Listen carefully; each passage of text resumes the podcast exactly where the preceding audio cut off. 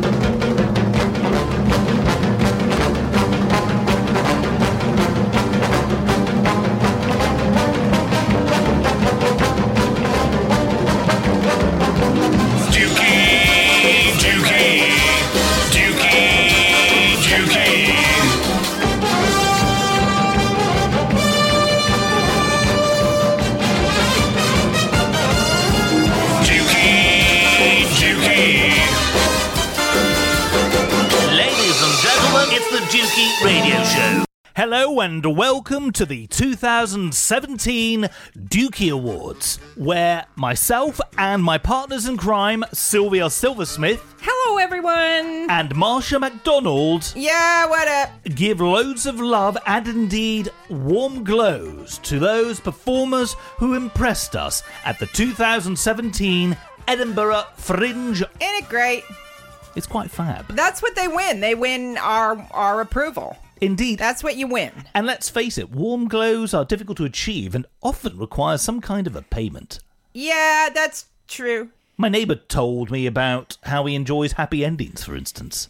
He has a hot tub. Yeah, yeah. Why didn't that surprise me? Well, indeed. He told you about that? Yes. Wow. He's quite an open character. Yeah, I guess he is. And talking of characters, we saw many an amazing performer and indeed audience member while doing our thing north of the border at the Fringe. And we're celebrating the amazing performers who had an impact on us and indeed some audience members. All will be revealed. It's it's amazing. I mean, there's just a great lineup of awards we've got here, Dukey.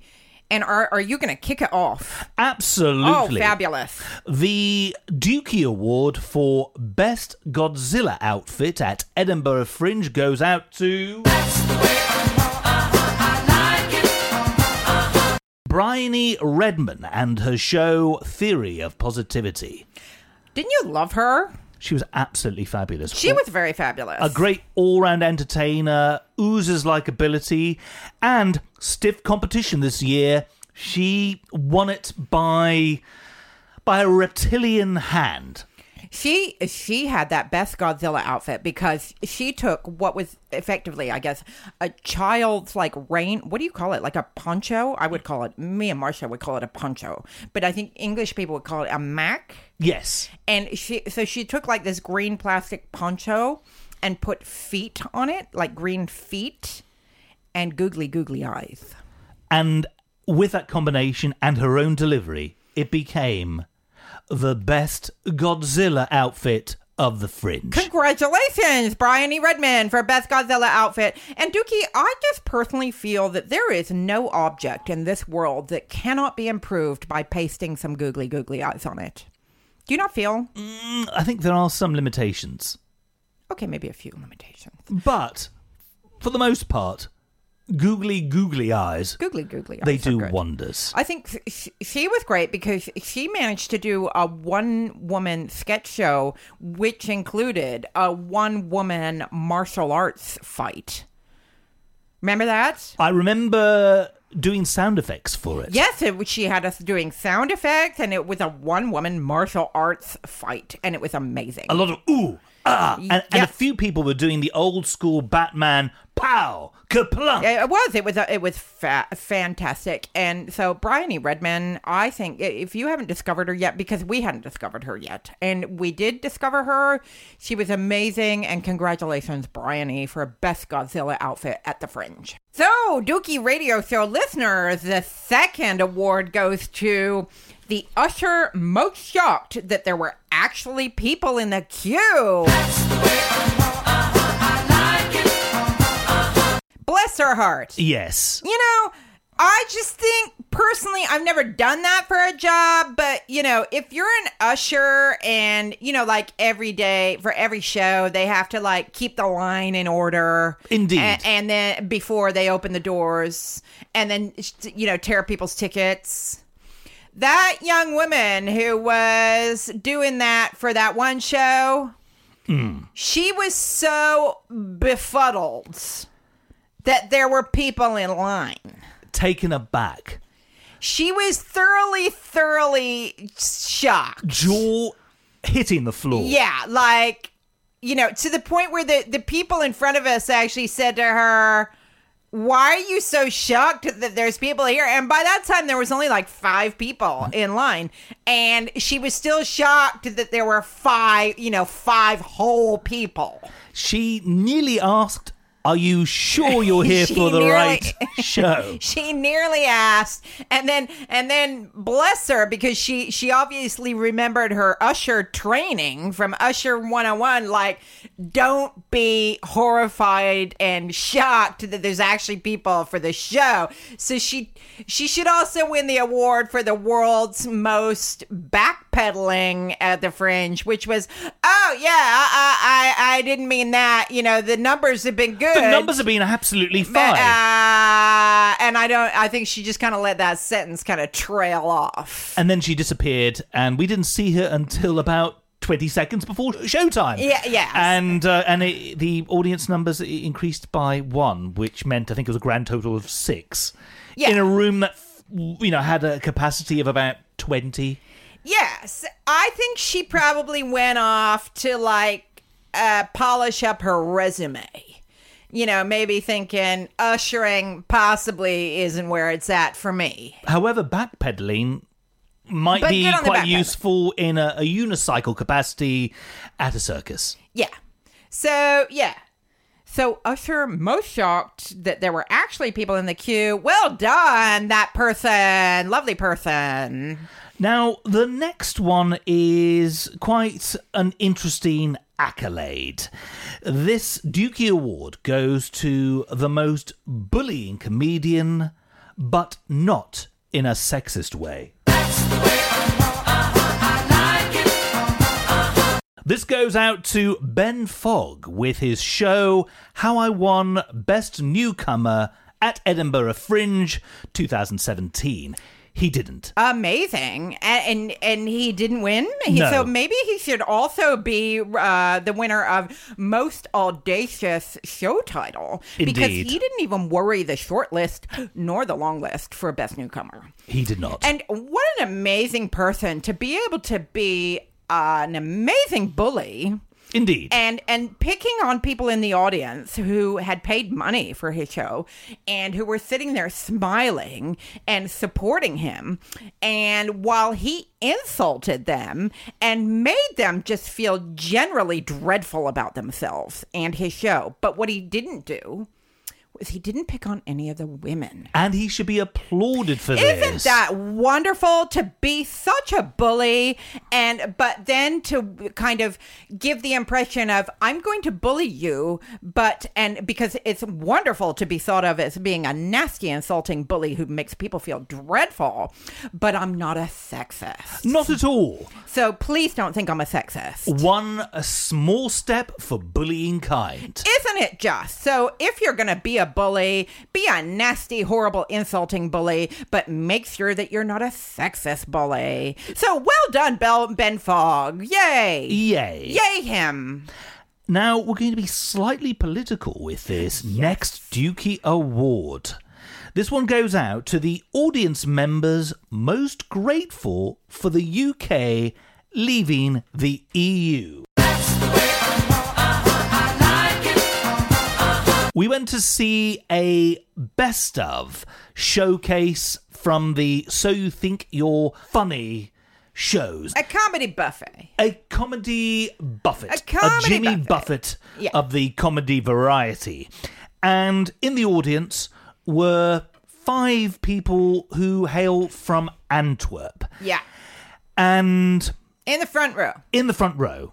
Now, I've been to Belgium many times, and I've had the joy of playing there. I have been to Antwerp, a wonderful city, and indeed in Belgium for obvious reasons. The EU is an important entity. So the fact that these Belgians were in Edinburgh taking in the fringe and also being quite have a go in their attitude by being up front is a thing of beauty. I don't think they felt that way for long because they, well, they got bullied by a number of They, comedians. they were mercifully, mer- mercilessly, mercilessly uh, bullied uh, by a guy who he was Glaswegian. yes, Scott Gibson. Yeah, and you know they he kind of looked at him to say, and I think he did just come out and say like, "Why aren't you laughing Hmm. at my jokes?" And they, and one of them was just really honest and said, "I can't understand you." Sorry, I, I've got problems understanding your Scottish accent. They were Flemish. But obviously they're Dutch now. What is Fle- that? Flemish. Okay, right. Flemish is a legit gotcha. accent. So and and I think they should that particular person should also win the award for the most inaccurate uh, use of the word racist. Because when the guy was honest and said, "I- "I'm having a hard time understanding you," because if you're not from the UK, you know, getting your ear around a Glaswegian accent just takes a little bit of practice, is right? true. and, and their ears hadn't become attuned, obviously. And he called them racists. And I thought, well, that's not strictly accurate. I, I guess he could call them xenophobes if he wanted to be more accurate. But hmm. even that, you know, I think they were just being honest. And that row of Belgians was mercilessly picked on by just about every comedian and bullied and shamed within an inch of their lives. And and, and what a what a wonderful thing to to so so in a way it's kind of a joint award between this uh, Scott Gibson and then the comedian whose first name is Ishan and and you know joint winner of that award for making these Belgians think uh, you know I'm glad we've left the the UK's left the EU so I don't have to deal with these people. Indeed, indeed. But the, but we we did get one thing out of it, which was uh, Ed Hedges. we saw Ed Hedges, who was a breath of fresh air in this comedy buffet. A young comedian who hails from Cambridgeshire and clearly a man that's going to be going places, and somebody who I hope will be on the Dukey radio show fairly soon. I hope so because I think we should give him a special award. Like you know, you win the award for you know the most relief that a one of the comedians tonight is actually funny, and b he's not bullying anyone. No, if anything, he seemed extra appreciative that these people from Belgium had gone to the fringe and been there to see him perform. I, I thought he was just a, a little slice of wonderment, and you know, I don't think you should have to be grateful for performers not yelling at you. No. but but we were. and he's proudly a beta male. And at this fringe, one of the themes was just that the rise of the beta male. Yeah, so like a little heads up to these, you know, alpha male bullying comedians. Like you don't, you know, maybe it's it's had its day. Uh, I don't know, or maybe people like that. I I don't know. Maybe people like to be bullied. Like I don't know. Maybe they do. I suppose at certain gigs where you're aware that a comedian has that particular style, you can understand it. But at a comedy That's, buffet, that's why I didn't go to that hmm. particular one, Dukey, because I don't like sitting there being stressed out, thinking this person's going to pick on me, and I don't want to be insulted and picked on. So I'm glad I didn't go. Although I'm sorry, I, I miss this this lovely sounding Ed Hedges person. Ed Hedges definitely a force to be reckoned with in comedy. I think he's going to go very, very far. Yeah, you know the Ishan guy. You know he he. It's a shame because his material was really funny. He was But, really but funny. because the Belgians were sitting there being quiet. I think because they were trying to, you know, like attune their ears to the the British accent. Uh, you know, uh, th- he kept bullying them for a lot, and I was thinking you don't really need to do that because you know, winner of best material that doesn't need you bullying people for a laugh because it was it was funny stuff. But you know, I was sitting there like I I don't want you to. I don't want you to come over and bully me into laughing. It was a comedy buffet in which some of the items which were available to sample had gone unnecessarily cold. Yeah, or kind of, you know, like off. Off is a word. It's like when you have some bad crab salad. Hmm. You know, like like you're in the buffet. Like if you know that book, The Bell Jar by Sylvia Plath, it's it's about her. You know, one of the scenes is where they have a, a really posh buffet, but the crab salad has gone off. So the next day, everybody's just shooting it out both ends. So it sounds like it's kind of it was a buffet like that. Indeed. Sylvia Plath or Victoria Lucas, which is the version Yes. that I read. Oh, aren't you good? If you're a Yuki? Plath fan, you will appreciate that. So yeah, those Belgians are going uh, UK. Yeah, glad we're not part of you anymore. UK Go Away. Yeah, that's good. That's good. And the next Dukey is for the least number of fucks given at a performance. And this is indeed a joint winner with the least amount of time between being at home with your feet up and being on stage entertaining people. And this goes out to wonderful Canadian comedian Tony Law for his last minute performance at This is your trial. I love Tony Law because he seems like a really nice person, and the the least amount of time between being at home with your feet up and being on stage entertaining people came from when he kind of said, "Oh, uh, sorry," and when we were in the queue, and he was obviously on his way to the stage, and it was very clear that the performer who usually does that role had dropped out like five minutes before, and Tony Law got a call. And it was something like Tony, you need to get over here right now because you need to put on a judge's wig and you need to just go with it. Right? Did you not get that feeling like. Absolutely. when he, when he came through the queue like I have no idea what I'm doing here. he came through the queue about five minutes before Yes. showtime. Yes. And this is a trial based comedy which is interactive in that it requires audience members to put their court cases uh, forward. You know, things like. My sister stole my thought. Indeed. Fun stuff, depending upon how drunk the people are or how sober they are.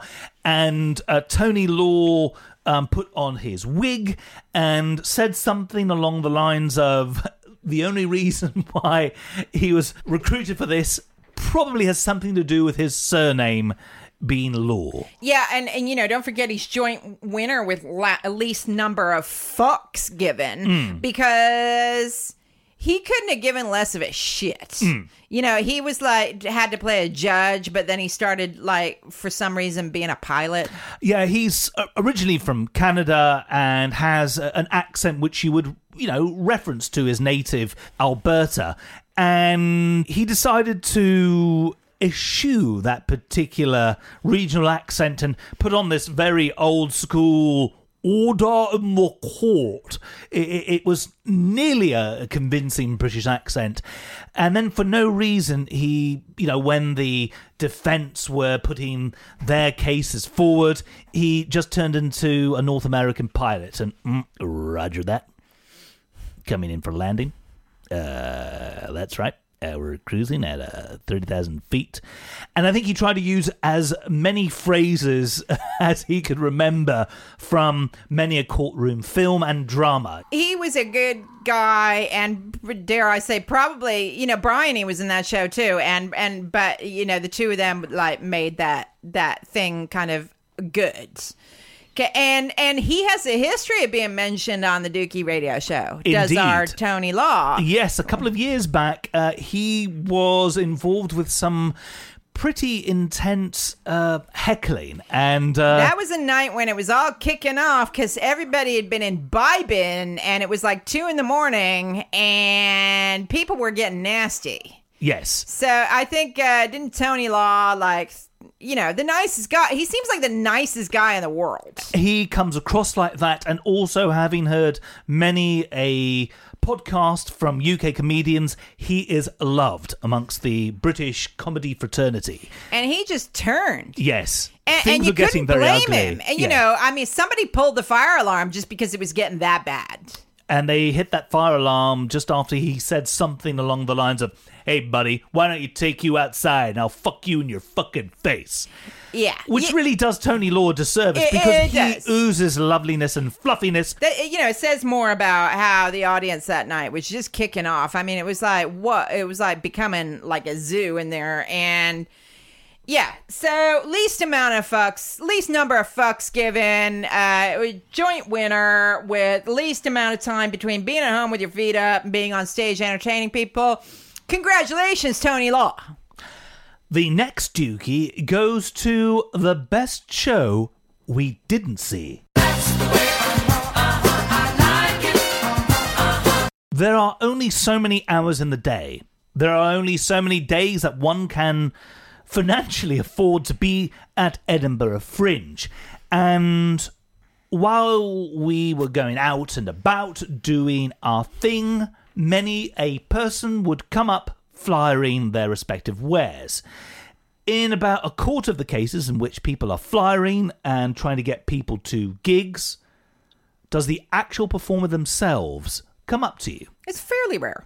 It is fairly rare. It's fairly rare. And in the case of Catriona Knox, who many listeners may know from the show Screen Wipe, Charlie Yes, Brooker's show. Charlie Brooker. Um, she was out there doing what she called herself as focused networking. She was very funny. She was absolutely hilarious. Like she had me doubled over laughing just in her flyering, and that's that's hardly ever happens.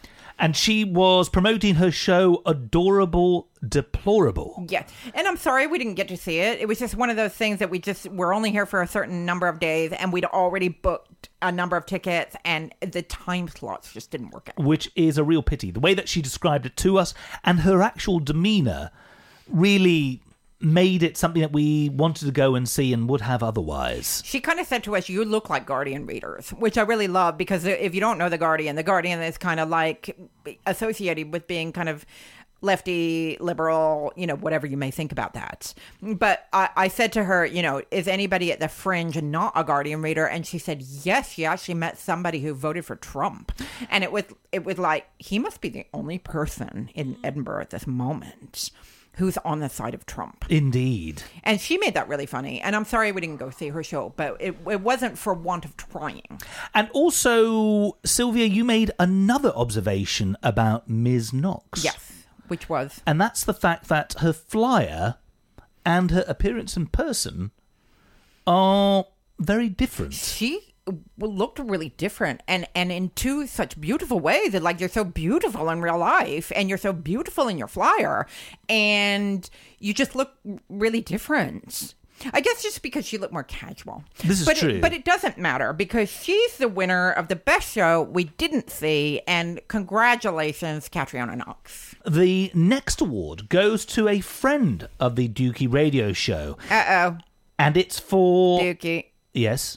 Yeah, Sylvia's gonna start getting a little tingly here. Okay, we're just Oh. warning you Right. because she gets tingly Yes. when you uh, mention this person. Our Sylvia has a little bit of a thing Yeah. for the next Dukey Award winner.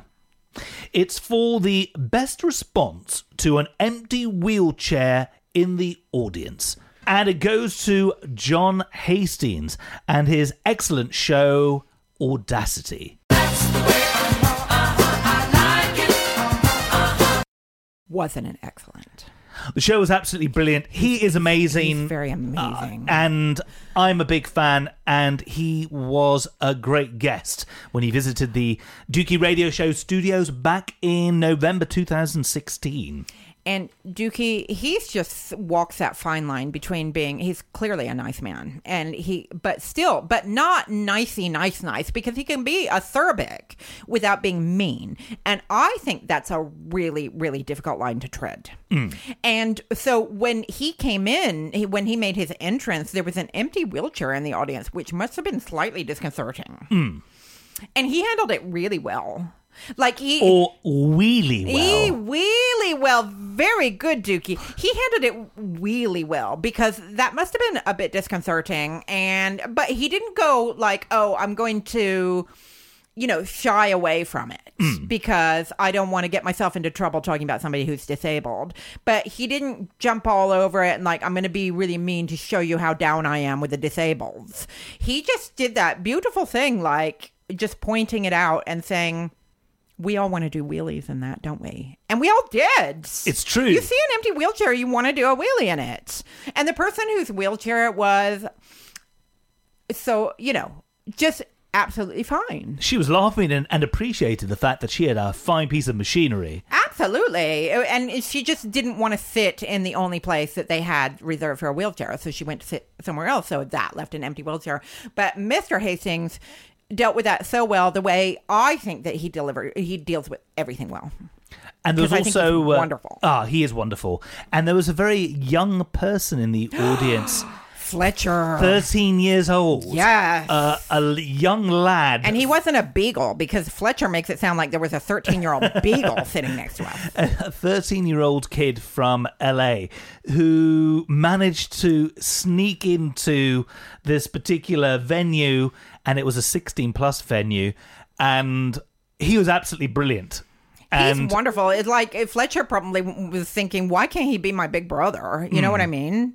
Can I give Mr. Hastings another award? of course, Can I give him the award for best mama at the Fringe? Because his mama was at his show last year and she was there this year, and she's obviously done a very, very good job with him. and is incredibly supportive. I believe she? she goes to most of the run. And for those people not in the know, the Edinburgh Fringe runs for virtually the whole duration of August. Yeah. And it is a very loving and supportive mother who will go to each and every performance. And in the case of John Hastings, he is so good that I completely get it. He's so wonderful that I think that the winner of this year's most bullying comedian, but not in a sexist way, should maybe aspire to be the best, you know, handling of an empty wheelchair in the audience award because Mr. Hastings could really teach him a lesson or two of how to be a comedian because he's just perfect. So congratulations, Mr. Hastings and friend of the Dukey Radio Show. Indeed. The next Dukey goes to the most amount of effort gone into a subject that was bombing. And it goes to Andrew Zaltzman. Andrew Zaltzman from The Bugle and from Satirist for Hire. Fellow podcaster. We are big fans of the man. His sister is involved with Answer Me This, Helen Zaltzman, and pretty much every fringe that we've gone to, we have seen his show. In fact, And once in London, Everyone, we've yes. seen him like five times. He put a lot of effort into a subject Yes. that was not going to fly no matter what. He could have filled that subject up with helium and it wasn't going to fly. indeed. He could have shot it out of a cannon, it wasn't going to fly. But he put so much effort into trying to make it fly. And with the show Satirist for Hire, he does solicit the opinions of future audience members and indeed people who might be right in front of him during the show and we'll riff off of it and uh, hopefully get some laughs. Yeah, just sadly, nobody had actually heard of what he was riffing on, what he was satirizing, to Yes. use his phrase. And uh, in this particular case, he was talking about a game which came to prominence in the 1990s. I believe it was called Quake. Yeah, I'd, I'd never. Had you heard of that? I have, yes. Okay, so I hadn't heard of it. Sylv, you've never heard of it. N- no, I never heard of it. But you know who had heard of it? Besides the audience member who suggested it, hmm. the man in front of us. Hmm. He'd heard of it, so that he was doing that kind of like little kid in school who knows the answer thing, where he was like wiggling his butt in his chair, like all but raising his hand, going, "I know, I know." Hmm. So there was like two people who were fans of this game, and even Andy Zaltzman hadn't heard of it. So, no, and and there was like a hundred people in there. Yes. So that was like ninety-eight people who don't really know anything about this game, and he satirized it for like fifteen minutes. I remember one of the lines Yes, Quake. It sounds like the noise that a posh duck makes. that's funny. That was funny, but the remaining 14 minutes of banter. Involved a great deal of impressive wordplay, but he worked so hard Yes. and bless his heart that that subject was never going to fly but mr Zaltzman was like somebody suggested it so i have to do it. So he put a lot of effort. It was never going to fly. Congratulations. Andy Zaltzman on the most amount of effort gone into a subject that was a bombing award and Zaltzman normally never bombs. It's important that we say that, but he, he handled wasn't it bombing the subject was bombing indeed, and there is a big difference. The next award goes to the most restraint shown by performers who wanted to thump an audience member, and this one goes out to the aforementioned "This Is Your Trial."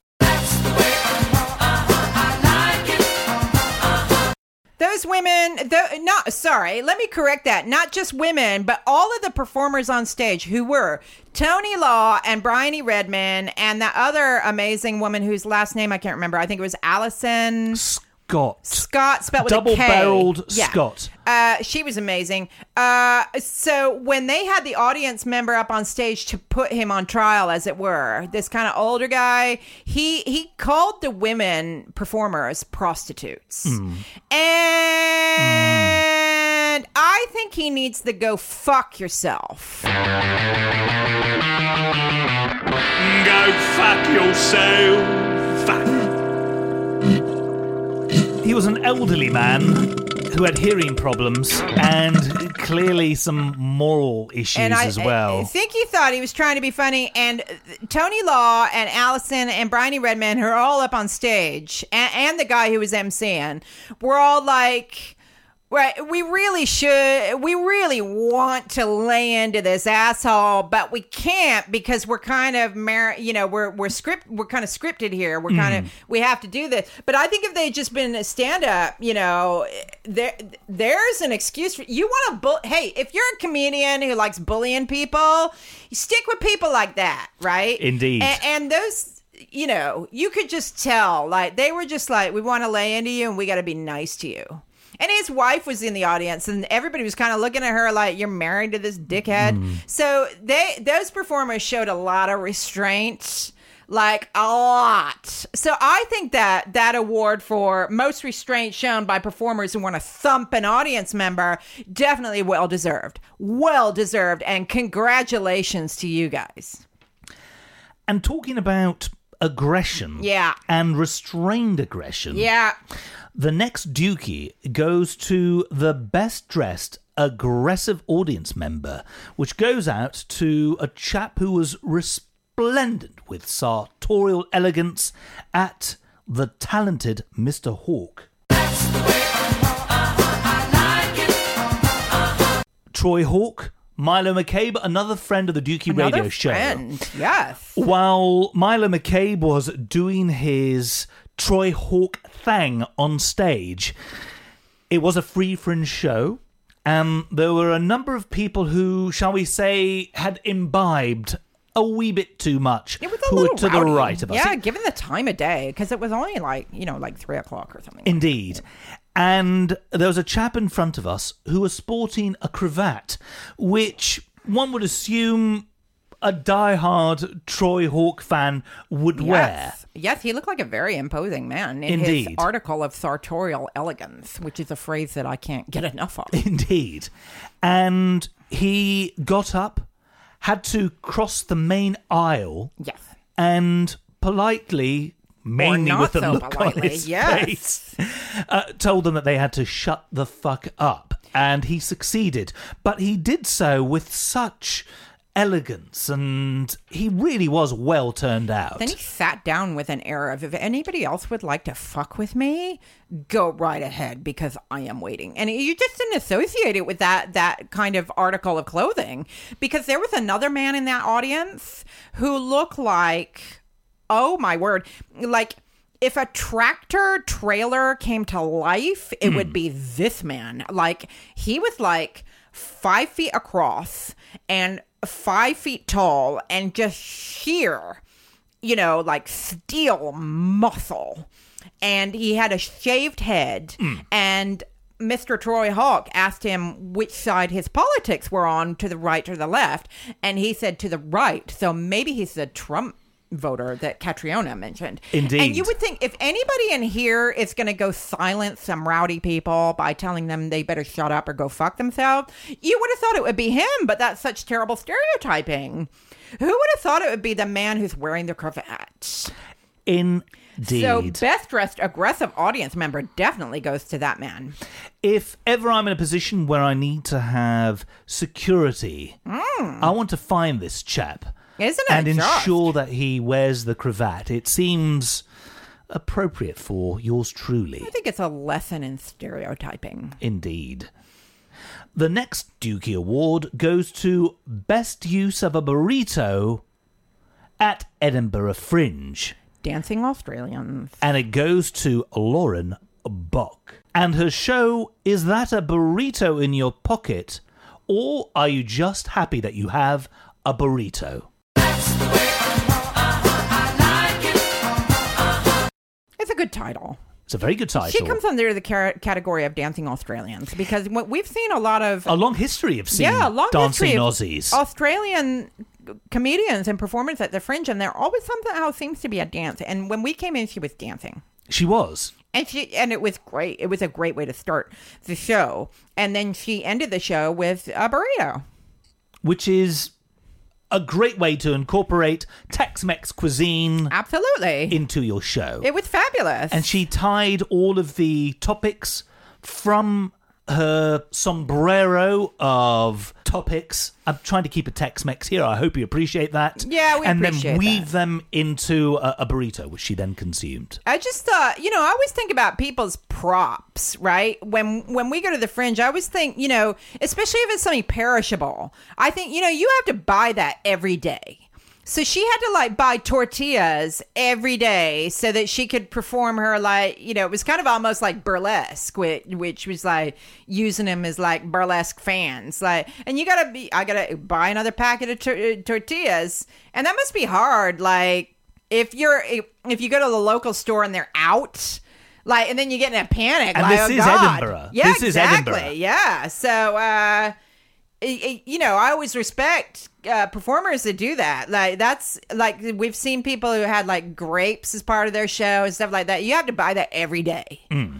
and i would just panic like what if they're out uh, you know what? You know, speaking of burritos, and Hmm. no, no, speaking of burlesque, you know, I like that comedian uh, John Robbins who had that great line about burlesque. Yes. That, that he said, uh, nobody actually likes burlesque. It's just there. it's just there. And, and I thought, you know, that's true. You can feel like 200 people in the audience go, oh yeah, that's that's kind of true. Nobody actually likes it. They're just there. the people who take part clearly benefit from it. Yeah. They're celebrating femininity, there's power, and people with various different body types are able to rock it. But do I like it? I don't. Yeah, I No. Does I always- anybody like it? I always kind of thought that I did, but when he said that, it was kind of like it was kind of like self help group. It kind of like oh, it gave me permission Hmm. to not. Oh yeah, it's just there. I don't have to like it. It's, a just bit of a sacred cow. Yeah, it's like you know, Dita Von Teese. You're very pretty. I don't need to like. I like people who perform with burritos. And Lauren Bok, she's probably heading back to Australia as we speak. But uh, uh, and I, I wish her well because um, she she did well with the burrito dance, and it was good, right? It was absolutely brilliant. And she she she was she did good good audience kind of questions. She certainly did. Uh, she made me realize something about myself, Dukey. What is that? which I didn't realize. What's that? See, I didn't know that I didn't have to like burlesque, and I also didn't know that I kind of have. I'm too old for him now, but I, I kind of have a crush on Trent From Daria. from Daria. well, That's what she made me realize about myself. Like, ah, yeah, I kind of had a crush on him. Not now because I'm too old, but at the time, Trent, yeah. Absolutely. Dukey Radio Show listeners will no doubt be aware that I have a bit of a thing for Daria, so You definitely love your Daria Hmm. Dukey. That Dust Bowl humor, you just love it, which we will come to. Indeed. Because one of the comedians really, really flipped your switch, just in terms of just sheer adoration and respect and admiration. Yes. So we will we will come to her, but best use of a burrito, Lauren Bok definitely. The next Dukey Award goes to Best Audience Member versus Gorilla. Game of Twister goes to the comedy troupe Foil Arms and Hog. This was a close call because Yeah. obviously this ingredient uh, featured quite heavily at the Fringe. See it all the time. The Irish comedy troupe managed to win by one twister maneuver. Yeah, you know, you see it all the time. Audience members uh, playing Twister with a gorilla.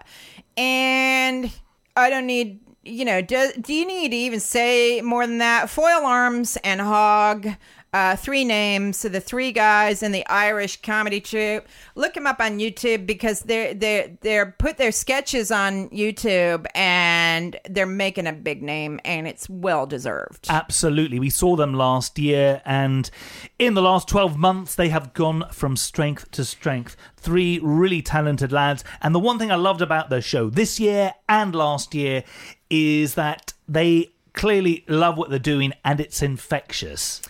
You also find out what actually happens to your luggage when it's being conveyed from airport to airport. Indeed. You find out what actually goes on. And so, if nothing else, you should go just to find out because it just clarifies everything. Yeah, they're they're uh, they're a slice of uh, comedy heaven, and yeah, best audience member versus Gorilla Game of Twister, well deserved. Foil Arms and Hog. The next Dukey, the best grief hoedown. And the winner is John Robbins. John Robbins was the partner of popular British comedian Sarah Pascoe. They split up last December on a very auspicious date, and his And comedy show is all about the breakup and They're both happened to doing dueling shows at Indeed. the Edinburgh Fringe, both about the breakup. And he just won the Edinburgh Award. He's a joint winner with another comedian who we don't know called uh, Hannah Gadsby. I think she's Australian. And so it's the first time there's ever been a joint award at Edinburgh and so well deserved. He- You know, if you do a grief hoedown, hmm. To me, you're just gonna have to win the the award for best grief hoedown. I mean, that's just as simple as that. I remember vaguely the hoedown was something along the lines of she told me she was leaving on Christmas Day, Christmas Day, Christmas Day. She told me she was leaving on Christmas Day, and the audience ended up taking part, and it, it was really, really, really good. I make it sound as though it's a kind of a It's Cockney. yeah, yeah, and it, the hoedown was, but he's quite well spoken. If you can turn your grief into a knee slapper, I think big up to you, John Robbins. He doesn't need us bigging him up, but we're gonna big him up anyway. his show was genuinely beautiful. Best grief hoedown. Lots of competition out there, but he certainly got it. Definitely. Congratulations, John Robbins. And the next award goes to another friend of the Dukey radio show. Yes. And it means a lot being able to say that. Yes. And this particular person is an absolute uh, talent tour de force. The award is for most accurate show title, and it goes out to the wonderful Pippa Evans.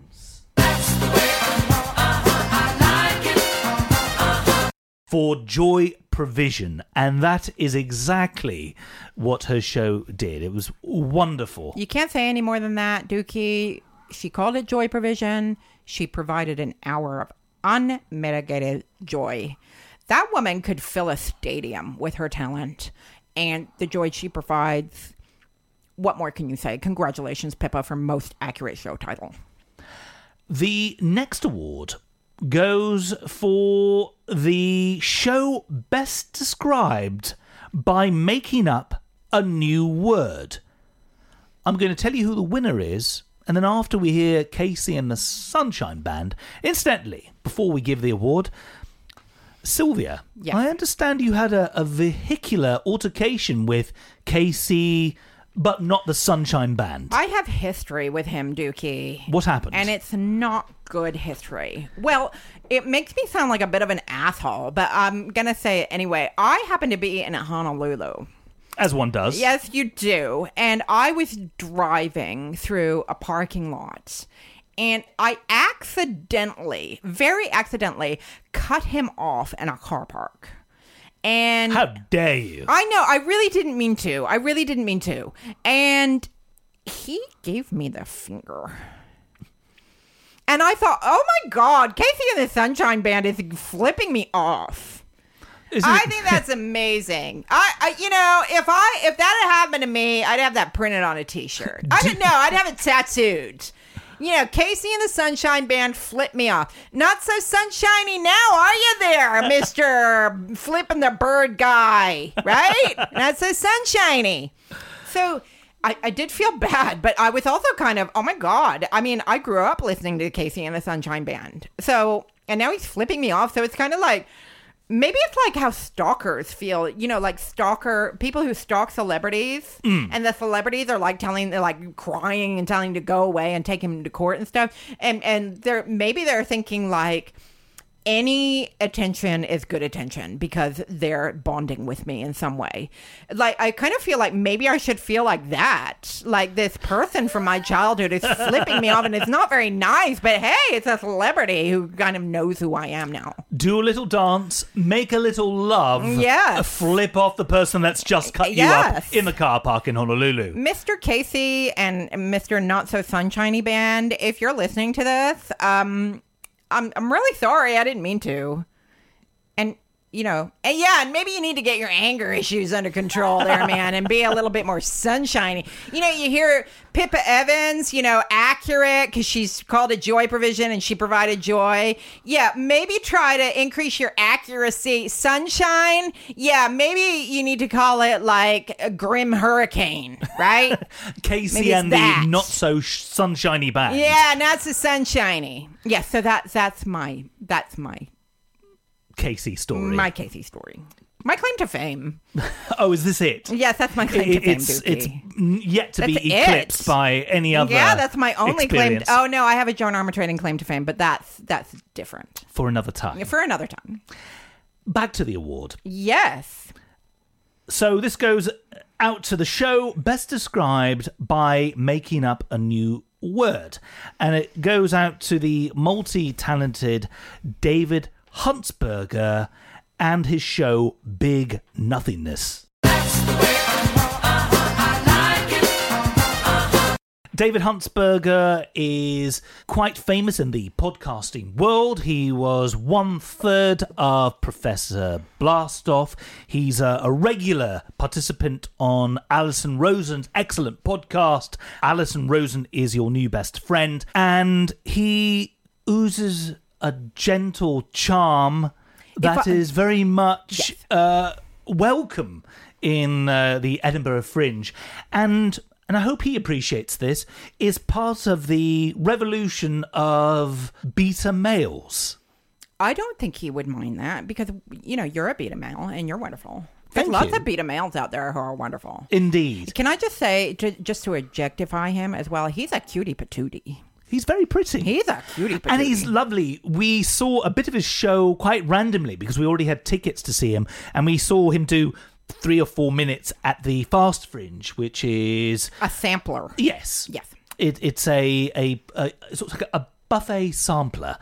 And uh, and I had a the chance to chat with him really really briefly, and he just seemed so appreciative that uh, somebody from these shores knew of his work on the other side of the pond. So what word? You making up a word? Indeed. To describe him, his Yes. what his show? Because I didn't, I didn't go to his show. Yeah. But so what? His show come lecture.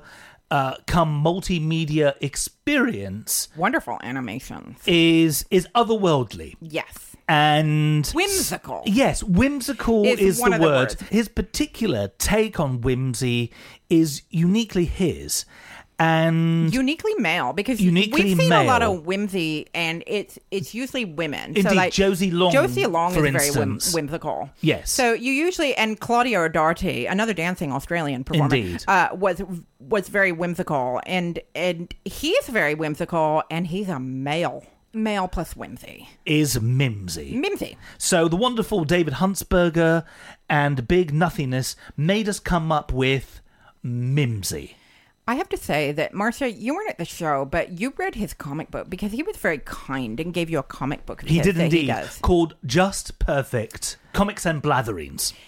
Have you ever seen Marsha laugh so hard? No, it really resonated with her. His comics are hilarious and and, and kind of like dark, which I love. Hmm. So yeah, I, I'm I'm sorry I missed him and his male whimsicality. I'm I'm glad I read the the comic book because that's that's some sheer talent right there. So yeah, I guess it's well deserved then. The show best described by making up a new word.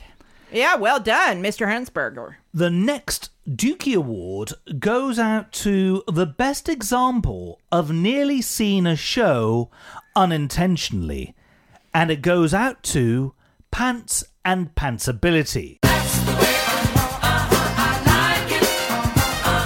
We were at a diner, we were having breakfast. I was tucking into some veggie haggis and the full Scottish breakfast that accompanied it, and I needed to do some downloading. I went to use the loo, and the loo door and the door to the venue were right next to each other.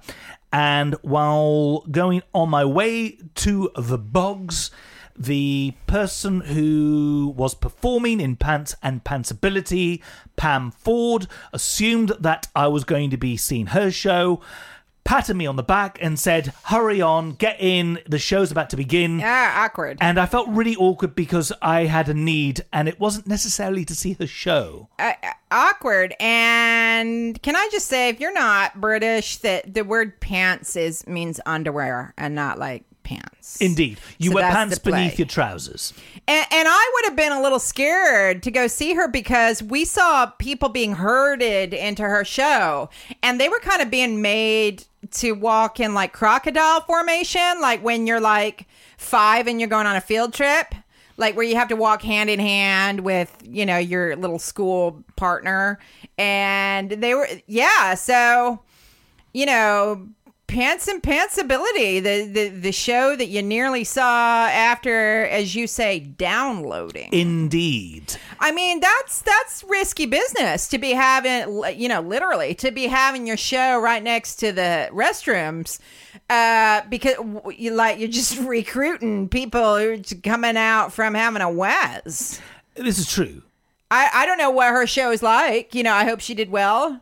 Um, The, yeah. The audience who were taking part in that particular performance definitely looked like they were waiting for the arrival of Cocoon. Yeah, it was weird. It was kind of like, you know, like a cruise ship. It just pulled up just to go to this show. Like the demographic was kind of weird and Genuinely, uh, uh, the average age of around 80. yeah, yeah, which is unusual at the Fringe because at the Fringe, I'd say like the average age is like 30. So, you know, it was just kind of strange. And I, I hope.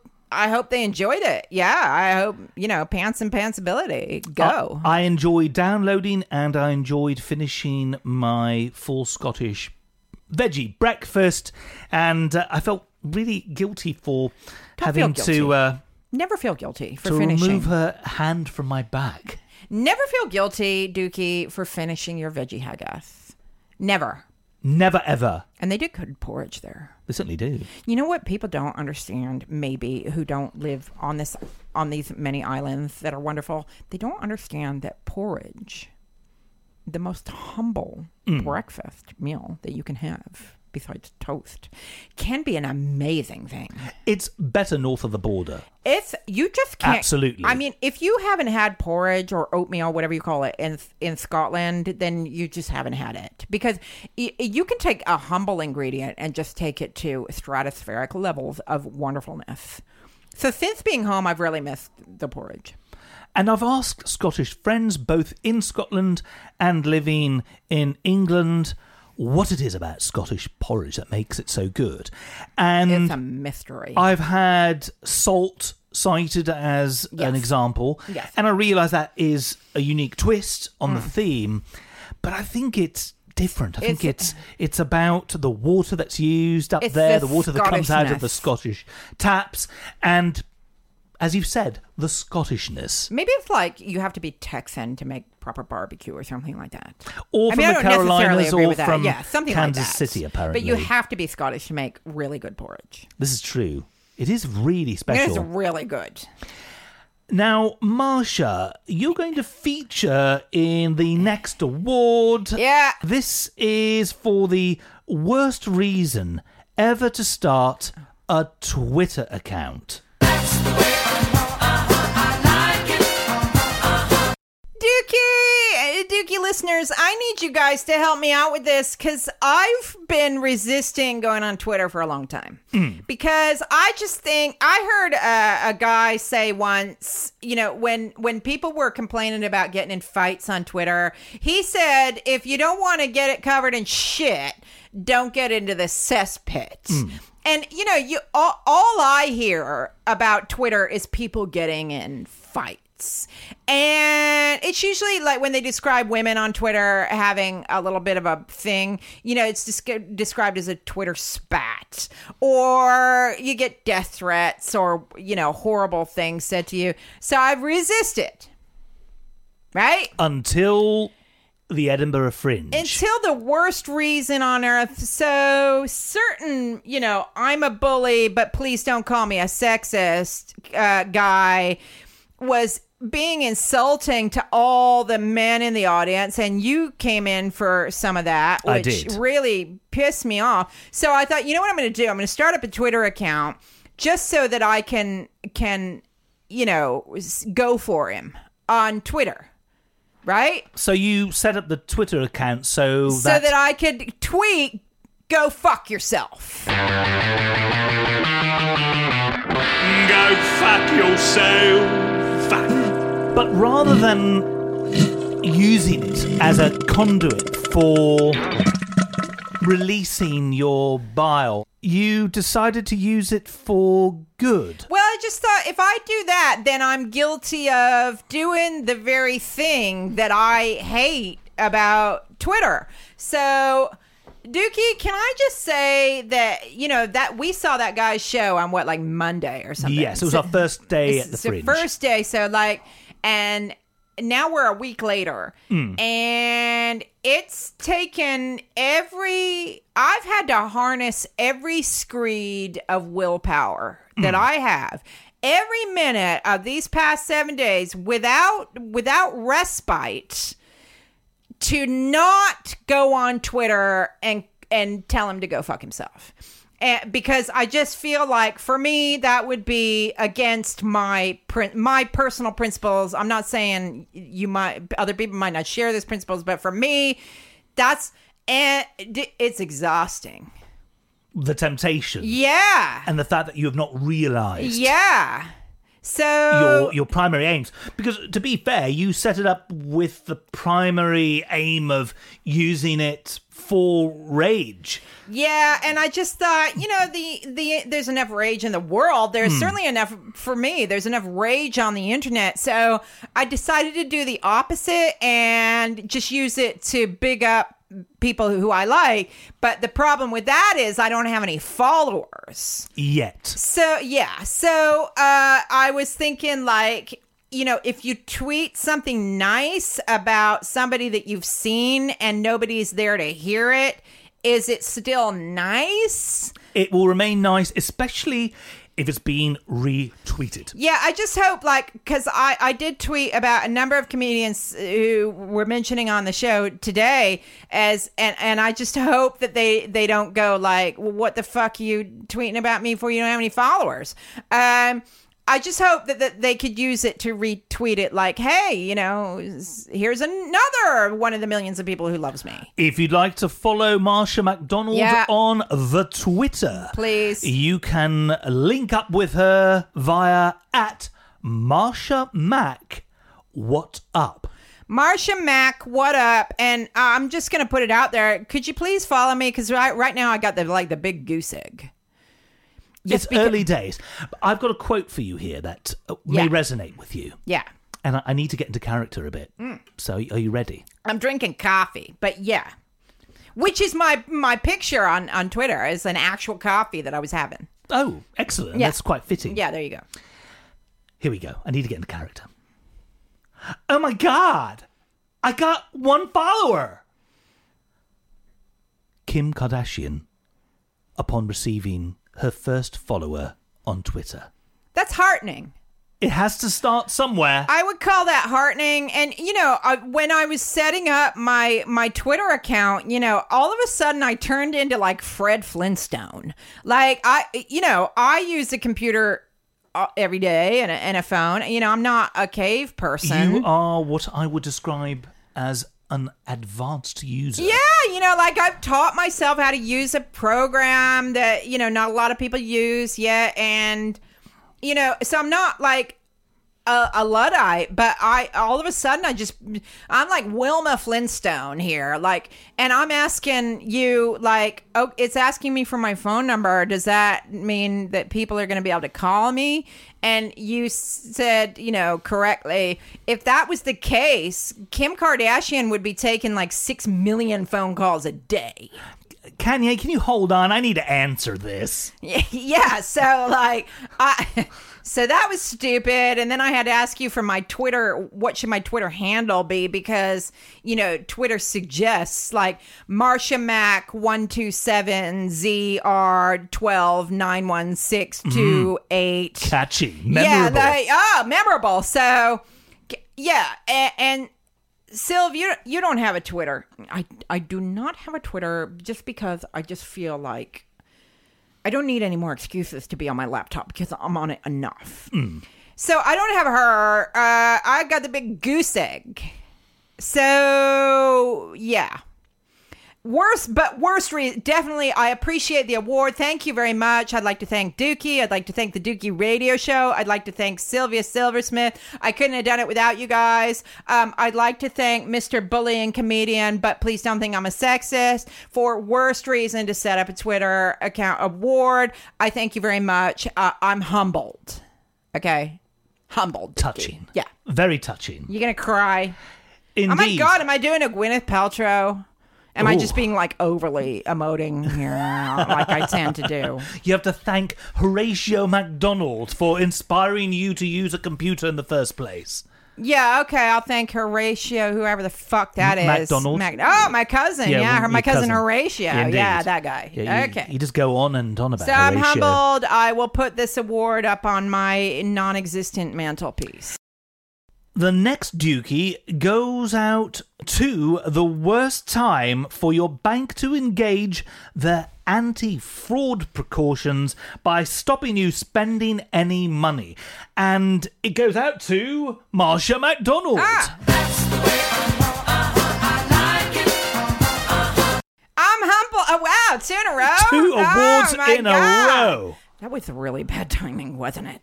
It was. It was bad timing. You know, like when you're checking into your accommodation for the for the fringe, and the woman she's looking at the computer and looking at the computer as she she's running your card through, and just shaking her head and shaking her head and shaking her head and shaking her head, and I'm like, what?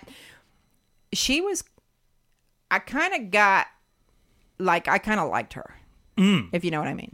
She was a comfortable shoe wearer. She she I did like her a lot. I mm. liked her shaved head and and she looked really cool. Anyway, away from that for you know, so I'm standing there having a heart attack and going, you know, the money's there. It's it's a lot of money. It's you know, for 5 days accommodation at Edinburgh. It's a lot of money during the fringe. Mm. And I'm like but the money's there. You know, the money's there and then I found out like my bank decided that that was the moment to say we've put a stop on all payments coming out of your your account because of our anti-fraud protection. So like nothing's happened, nobody stole anything, but they just decided that was the moment. No, no, no, we're not going to let you do spend anything because just in case it's fraud. Like aren't there better times to be doing You couldn't do that when I was like paying for a coffee. All right, maybe not coffee because no, that is serious. No, but that uh, extra round that you're going to buy Yeah. for a bunch of strangers that you met at four in the morning at Yeah. some club somewhere and will never see again. Stop me now. The bad ideas bears telling you Yeah. you have to work tomorrow. Oh, I got bad ideas. Yeah. Bears. Or, or like you know, if, if I'm, I'm, you know, I never do this, but you know, if I'm watching, you know, QVC, You the shopping channel You on do it. You do it. sometimes Yeah. at four in the morning, and like, oh, I just have to have that slanket. You know, you can't stop me then and say, no, no, no, we're not going to let this money go out and give me pause for thought.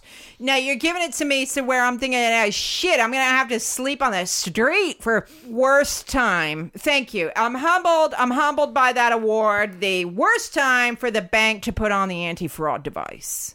Whenever you deal with banks, there are charges galore. And they will levy all kinds of fees and whatnot Yeah. when you're dealing with them. Yeah. All the reason more to appreciate the free things in life, particularly when those free things are found at Edinburgh Fringe. Yeah.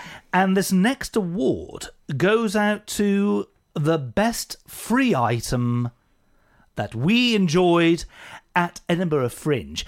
And because there is a winner and a close runner up, we have a mm. joint winner mm. here. I'm going to play a bit of KC and then we'll discuss. Mm-hmm.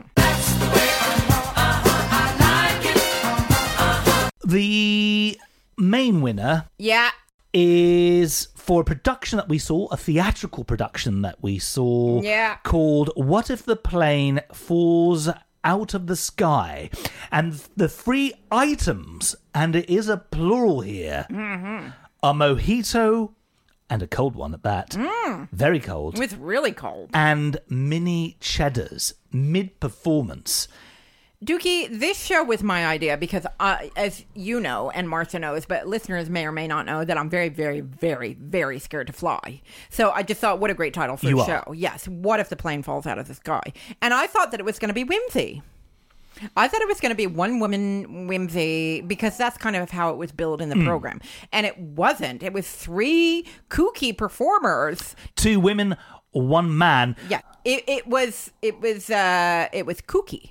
It was kooky. It's um, Dadaist comes to mind. It was very dada, very dada indeed. I mean, Duchamp would be proud. Indeed, and at one stage, and this explains Irene's wonderful vocal performance at the top of this episode of the Dukey Radio Show. They did a beautifully choreographed and syncopated uh, dance routine to Laurie Anderson's Oh Superman, which is not a, a track you would normally associate with such things. Oh Superman. It's an interesting song. The three performers from this troupe, who are called Idiot Child, incidentally, uh, were um, all wearing tabards, and they had uh, special compartments for storing mini cheddars as well as the ice cold mojitos. They were ice cold. And I'm not really a mojito drinker.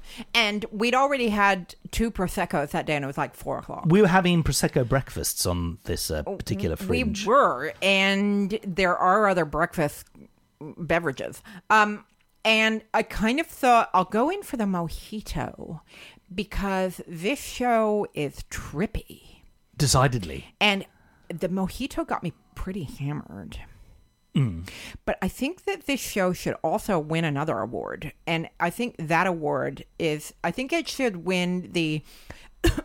Excuse me, I'm getting all emotional over this. Clearly. I think they should win the best performance of a raw sausage having a dialogue with a Barbie doll. and then being attacked by a shark Yes. in the form of a sock puppet after the the uh, talking sausage's demise being cooked on a, a heated grill actually cooked. yeah it genuinely was being cooked So well done to What If the Plane Falls Out of the Sky, It's done by Idiot Child uh, Productions, because they're out of bristol Yes, they're they've won two awards, which is best free items and also best performance of a raw sausage interacting with a Barbie doll, uh, including a shark. s- This is difficult for me. Shark sock puppet. Well done. that's well done you. Very well done. so an award within an award And the next free item award at the Fringe goes out to. Uh, runner up, my new sister, Carmen Lynch. What a brilliant American import. Hailing from New York City, we caught her, thankfully, at the Fast Fringe and saw her full show a couple of days later. She is absolutely brilliant. The Dukey radio show is head over heels. I'm a big fan. I think she is heels. absolutely wonderful. So the- Very funny. The only problem I had with her show was A, I was sitting there going, she and I kind of are a lot alike. And, yes. You know, it's that dry sense of humor with that constant irony. And I was thinking, don't you and Sylv get enough of that hanging around me? No. Uh, okay, so that's nice. We need more of this in the UK. And then and then I was having a total panic because when performers do the free fringe, you don't buy tickets obviously because it's free, but what they do is finish their show and then meet you outside with some kind of receptacle. And she looked like she had just taken all like her utensils and flung them out of her, you know, the thing that you use to dry your cutlery in, and flung it out and just used that, which I love. and I was just thinking, it, it kind of dawned on me like five minutes into her show, shit. I don't have any money because because the bank put a stop on my card. I had to take a load of a shitload of cash out from my credit card, and I took a shitload out because you know they charge you up the wazoo Bastards. for for cash withdrawals on a credit card. Mm. So I thought I don't want to keep taking little bits out and being charged like two pounds a time. So I took out a fucking buttload, and then I hid it in the room because I don't want to be carrying it around with me, right? And stupid me left it all in the room. So I'm sitting there thinking, shit. Uh, I love this woman. She's like one of my favorite people, or if not the favorite performer at the Fringe. Yeah, I'm just gonna give her that. She's like my favorite performer at the Fringe, and I'm thinking I can't pay her. Shit. So I'm opening up my wallet and I'm dibbling around in my wallet, going, "Shit, man, what do I? Please let me." Uh, and Dukey Sylvia, I gave her all of my money. I gave her all of my money. So, like before we saw her, my wallet weighed like five pounds. You could use it to keep we used a, it as a, doorstop. Genuinely, yes, Yeah. and it worked. After her show, my wallet is like featherweight, Hmm. and and it's because I just took all of my change and dumped it at her, at her. Including all the copper. Oh, uh, and, and now and then I felt like kind of a chump because like you know like when you tip like waiters you're not supposed to leave like copper because it means like your service wasn't actually very good. I don't want Carmen to think that. I was just like I'm going to give her all of my money and then I thought maybe I should ask her if you just give me your bank account details I'll just sign over my next paycheck to you. Carmen, do you accept PayPal? Yeah, like I'll just anything. I'll just give. I will give you all of my money. So, uh, yeah, I didn't mean to. I'm sorry I had to give her coppers, but I did. And and then I told her for the second time at the fringe, I told her that I loved her. In fact, the second time you said something slightly different. Well, the, the first time when we saw her as part of the comedy hmm. sampler, I just walked by and took her flyer and said, "Loving you." And the second time you said, I love you so hard. I told her I loved her so hard just because I feel like she's like a kindred spirit. Which sounds like something that our neighbor who has to find his glow in a, in a special way may hear from the people that he liaises with. Yeah, uh, less said about that, the better. Um, so I love her because I just feel like somebody else on this earth is me, and it it's a good thing. So she made me feel better about being me. And when I said I love you so hard, she gave me a free pen. She said, "Oh, oh, thank you. Have a pen." And I have it. I, it's a clicky pen, and I'm gonna it's clicky and it says hold me on it. And then it's it gives her a website. Can i give her a website? Absolutely. Um, www. dot carmenlynch.com c-a-r-m-e-n-l-y-n-c-h dot com. She lives in new york sadly and sadly for us here in the uk and um I just don't want her to go back. I don't want her to go back either. I have a feeling she's probably flying back like tomorrow or the next day, and I just I'm I'm gonna feel a sadness when she leaves these shores. the UK will be a duller place without having her doing her thing all over a fair lot of islands. You and one of her friends started tussling over her on Twitter. See, this is what happens over Twitter because you said, Carmen, you need to stay on these shores. We need you. Yes. And one of her friends in America said, No, I think you'll find in the United States that we need her more, which, to be fair, you can't really argue with. They do need her more there. This is true. This is true. I, I, and, and, you know, she called me her sis. yes. And to be honest with you, Dukey, I think that's the best thing that's happened to me for a month. You know, I just feel, you know, like when you just meet a kindred spirit, like you just feel like the world is okay. And so that's why, well done, Carmen Lynch, for best uh, runner up at best free thing. And the only reason she didn't win was because in the Sausage v Barbie doll show, we actually needed the mojitos. we needed it. I mean, it wasn't is true. boring, right? The show No, wasn't boring no. by any means. It was just we needed the free thing to keep us going. Whereas Carmen, you know, she just has to be herself. She doesn't need free stuff, and that's why she's runner up. Indeed. That's a lot about Carmen. So Deservedly so. yeah, like yeah, we we like her a lot. No, she's she's TDRS sister. Absolutely. Yeah. Sylvia, you need to set up this next Dukey Award. This is something that we narrowly escaped. It was it- escape. It must have been really cringeworthy. So, yes, set it up for us. Well, it was my fault because I nearly made us go see this because this was my idea. So, but this is the award for most cringeworthy audience participation. The Dukey Radio Show will forever be grateful we weren't there for. Yay! We're going to protect the names of the guilty here in the cringe causing state. Let's not name the show because I think people are enjoying the show for many different reasons, and Indeed. it doesn't matter. And let's just say it was a theatrical production that I really wanted to go see, and we found out that it was sold out. We went to buy tickets, and it was sold out. Thankfully. Yeah, thank God. I'm just saying, thank God, because it, uh, Sylvia, I love you dearly. If I had had to do this, I would have. It might have been friendship ending. And I wouldn't blame you a bit because I later I was kind of there was a review of this show in the paper, and you know they don't need us to like them because they're they're doing fine. So, so a, a, a so show that's fine. yeah, a show that's one hour in duration. Yes, and and it was partly a play, and the play only lasted. I've read uh, for thirteen minutes, Right. Which means you have forty-seven minutes. How many minutes?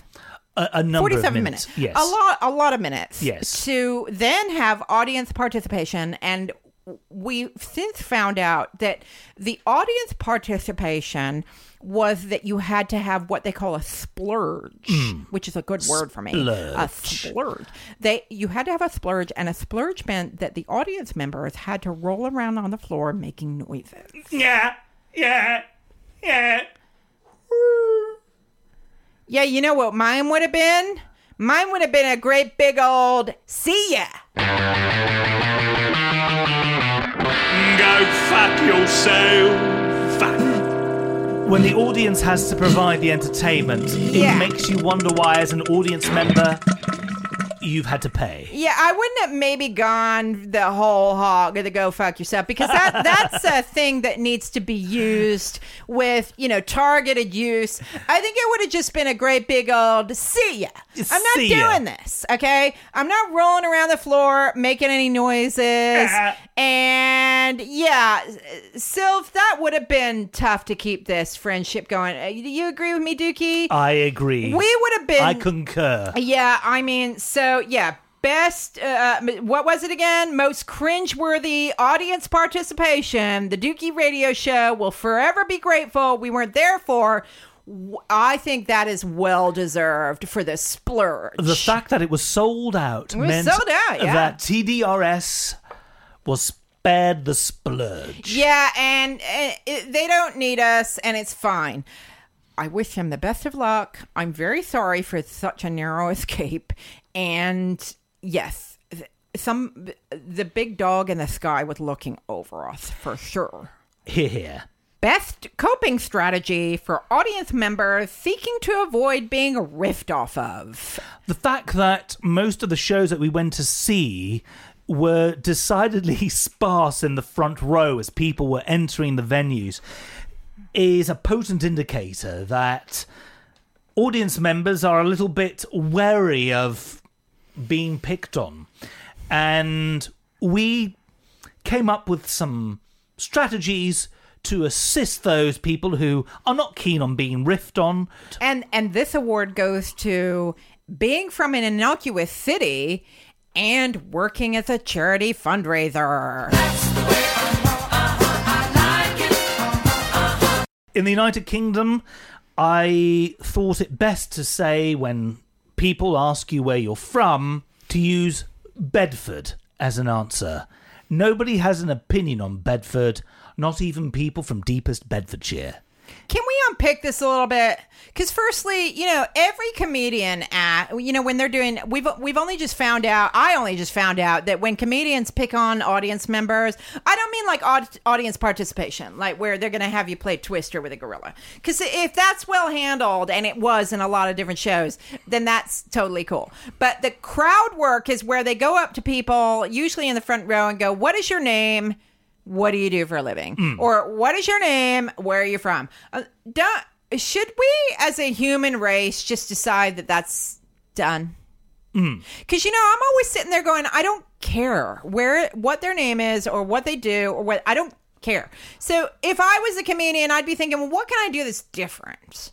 Like you know what kind of things do you have in your drawer? You know that kind of thing. Mm. Like everybody's got a drawer you know where it's all the stuff you know what what's the, you know i would ask something like that just to be different but we've learned that if you do get that question that's saying what bedford Yes. why bedford because nobody has an opinion on it. It's quite an innocuous place. I have played in Bedford, a venue called Esquires. It's still there, by the way. Do go looking for it. But it's a place that nobody has an opinion of, and it's too innocuous to have the, the piss taken out of it. Uh, if you're in North America, I would use Lethbridge, Alberta. Nobody will have an opinion on it. right Not that I have any issue with Lethbridgians. what about duluth Duluth, Minnesota. You see, you know, Bob Dylan is from there. oh right It's a place that has links to it that people know. And also with Minnesota, people will start to take uh, the piss out of the accent. You know, oh, I yeah. Oh, for sure. So- oh, not sure about your police work there. So you want the comedian, Except in a in, a, in an accent that's from there. so you want the performer to be going tick tick tick tick tick. What do I know about this place? nothing. Nobody will I have know anything to say about Bedford. Really. So if people ask you what you do for a living, if you say I'm a charity fundraiser, For a, a cancer charity. oh, okay. So then they're going. I can't. I can't make a joke about that No. because everybody will hate me. Mm. Or if they do, then they're pretty brave, I guess.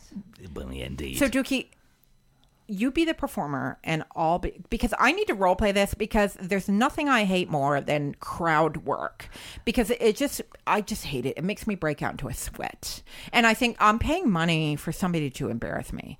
So can could I role play this? Would that Absolutely. okay? Okay. you, you certainly are quite lively for a Thursday night.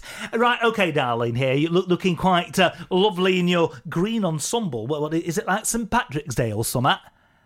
Uh, no, I just like green. Right. And uh, anyway, so uh, what's your name? Uh, Sylvia, Sylvia Silver. All right. Oh, so you got a bit of a lisp there, but um, y- you've got the whole alliteration thing happening. Uh, what do you do for a living? I'm a charity fundraiser for children with learning difficulties. Uh, right. Uh, okay. And uh, where, where are you from then? Uh, you've got, got a bit of an accent there. I'm from I'm from Lethbridge, Alberta, Uh, right. Where? Where's that? in Canada.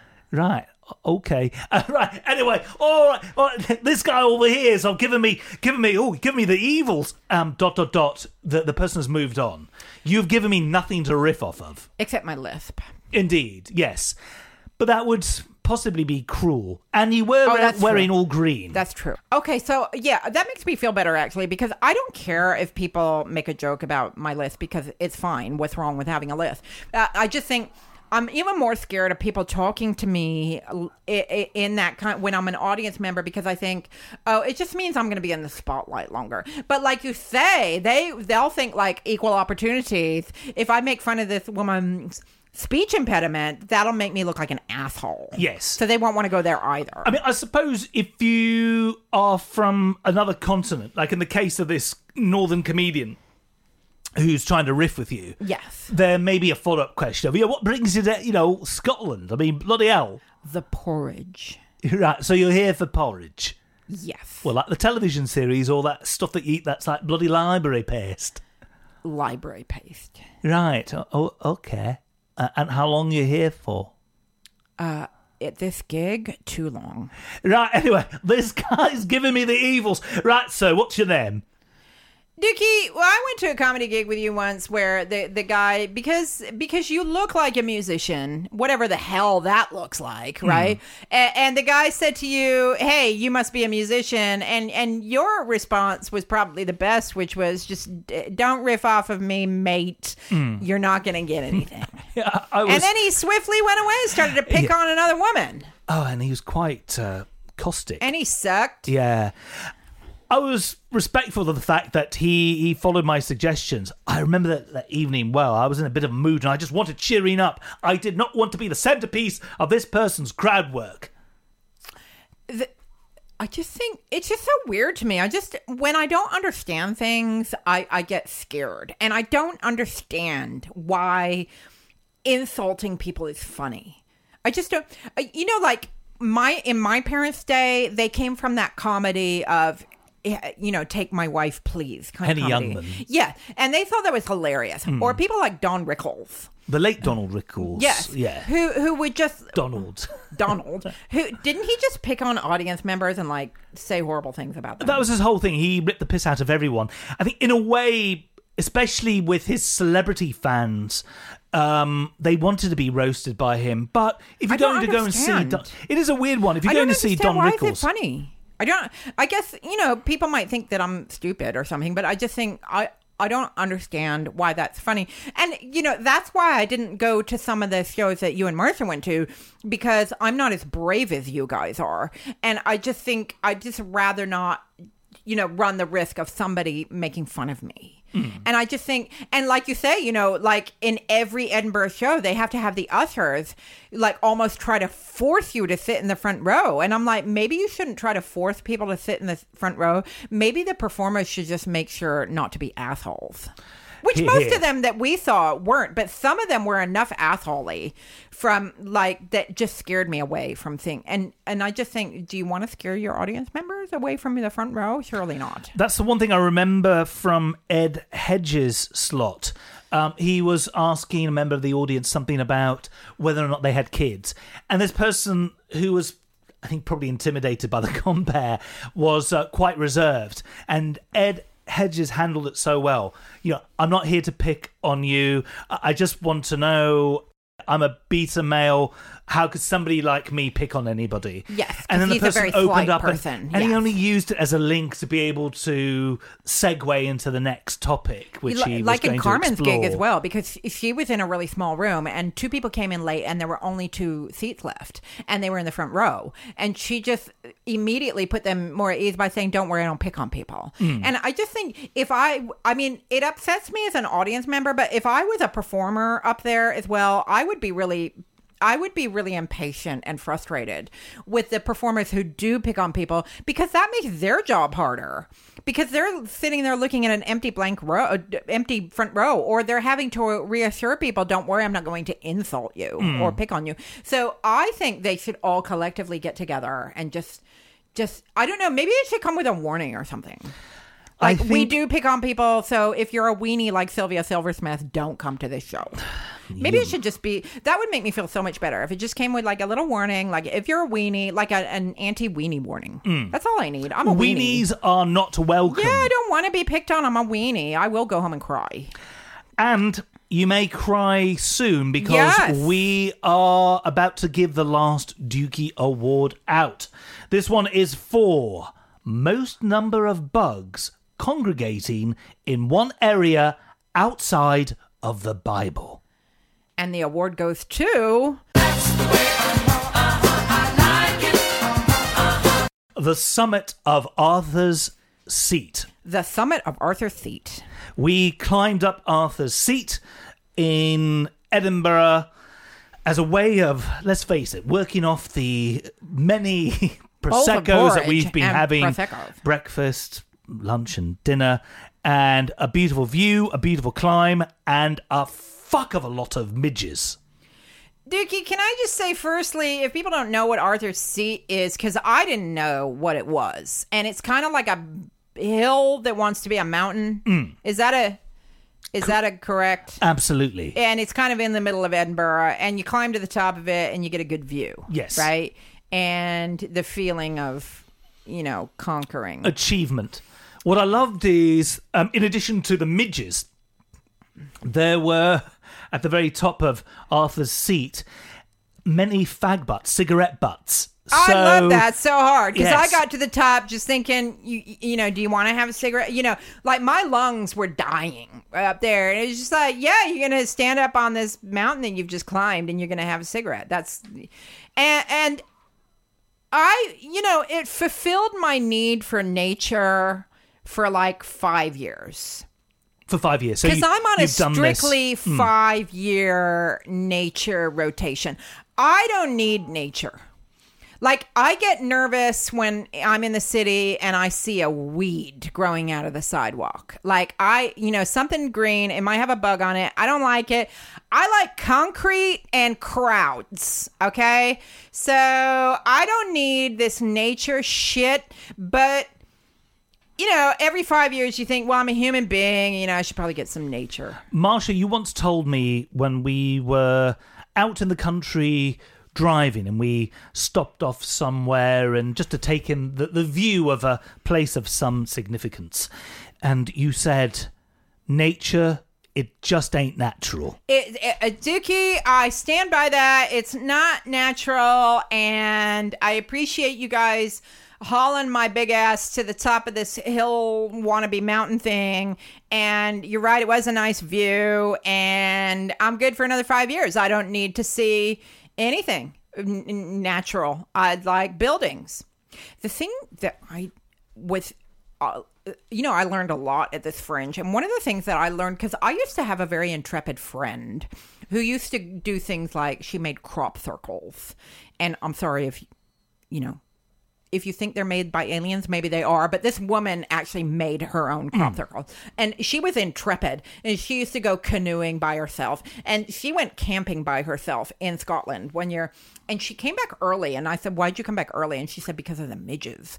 And it, you know, I said to her, "Oh, okay," but in my head was going, "You came back because of bugs." Okay, that didn't really fit with you know. She seemed like a female Bear Grylls. Like she came, she let bugs drive her home from her holiday early, and then when we were at the top of Arthur's Seat, and there were all those midges, stroke, flying ants, whatever they're called, like to the point where they're like you're breathing in and they're going up your nostrils. Mm. I thought, yeah, oh, I've learned that's what it would drive you home. I mean, it was the most number of bugs congregating in one place outside of the Bible. I mean, it was biblical number. I brought them home in my bag, you know, unintentionally, and then I felt sorry for them because I thought I brought them out of their natural habitat, and now they're in the kitchen in, in this flat. From Scotland to England. Oh, I feel really bad. Um, but you know, what are you going to do? And there was like, you couldn't even see for the plague of midges. it really was biblical up there. It was a biblical dukey. And people run up that thing. It's true. Yeah, I didn't get that either. Like, how do you run? Because it's like rocks at the top, mm. like rocks. So you get people running. You know, it's it's kind of precarious, and, and you get people running up and running back down. And yeah, I'm glad I didn't did it. I don't, you know, like I don't even know need to go out to the park now. That's it. Like I don't even need like where we live. You know, one of the ways of getting to the local store is to walk through the park, oh, Are you going to avoid that for a few or you can go around and walk down the street. E- You know, hmm. it doesn't matter either way. I think yeah, I've had my nature now, and I think just the street is good because I don't need.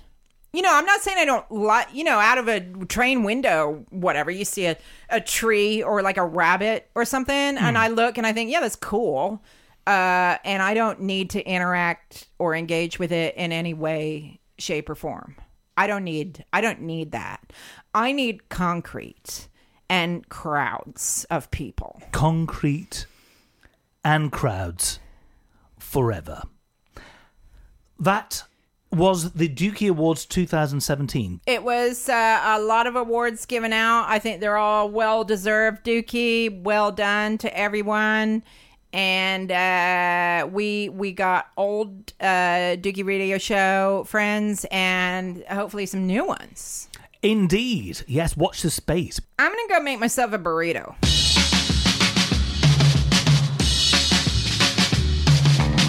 Well, that is indeed your lot. Many thanks to Sylvia and Marsha for being great partners in culture vulture crime at the Edinburgh Fringe Festival and for their invaluable assistance with the Dukey Awards. To all the winners, your statues are in the post. You've been listening to the Edinburgh Fringe Dukey Awards 2017. My name is Dukey and I've been your host. Until next time, may the worst of tomorrow be the best of yesterday. Now it's time for me to go and uh, scratch those midges out of my hair. Thanks for listening. Blimey, I almost forgot. I really need to pop my weasel as well. Half a pound of tuppenny rice, half a pound of treacle. That's the way the money goes. Pop goes the weasel.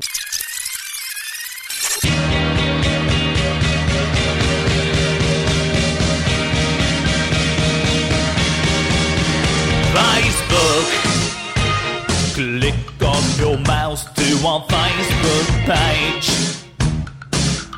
Facebook. It's easy to find, it will not take an age. Facebook. www.facebook.com forward slash the Dukey Radio Show, the Dukey Radio Show.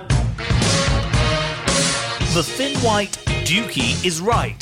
Click your way to the Dukey Radio Show Facebook page, www.facebook.com forward slash the Dukey Radio Show. The Dukey Radio Show, the Dukey Radio Show.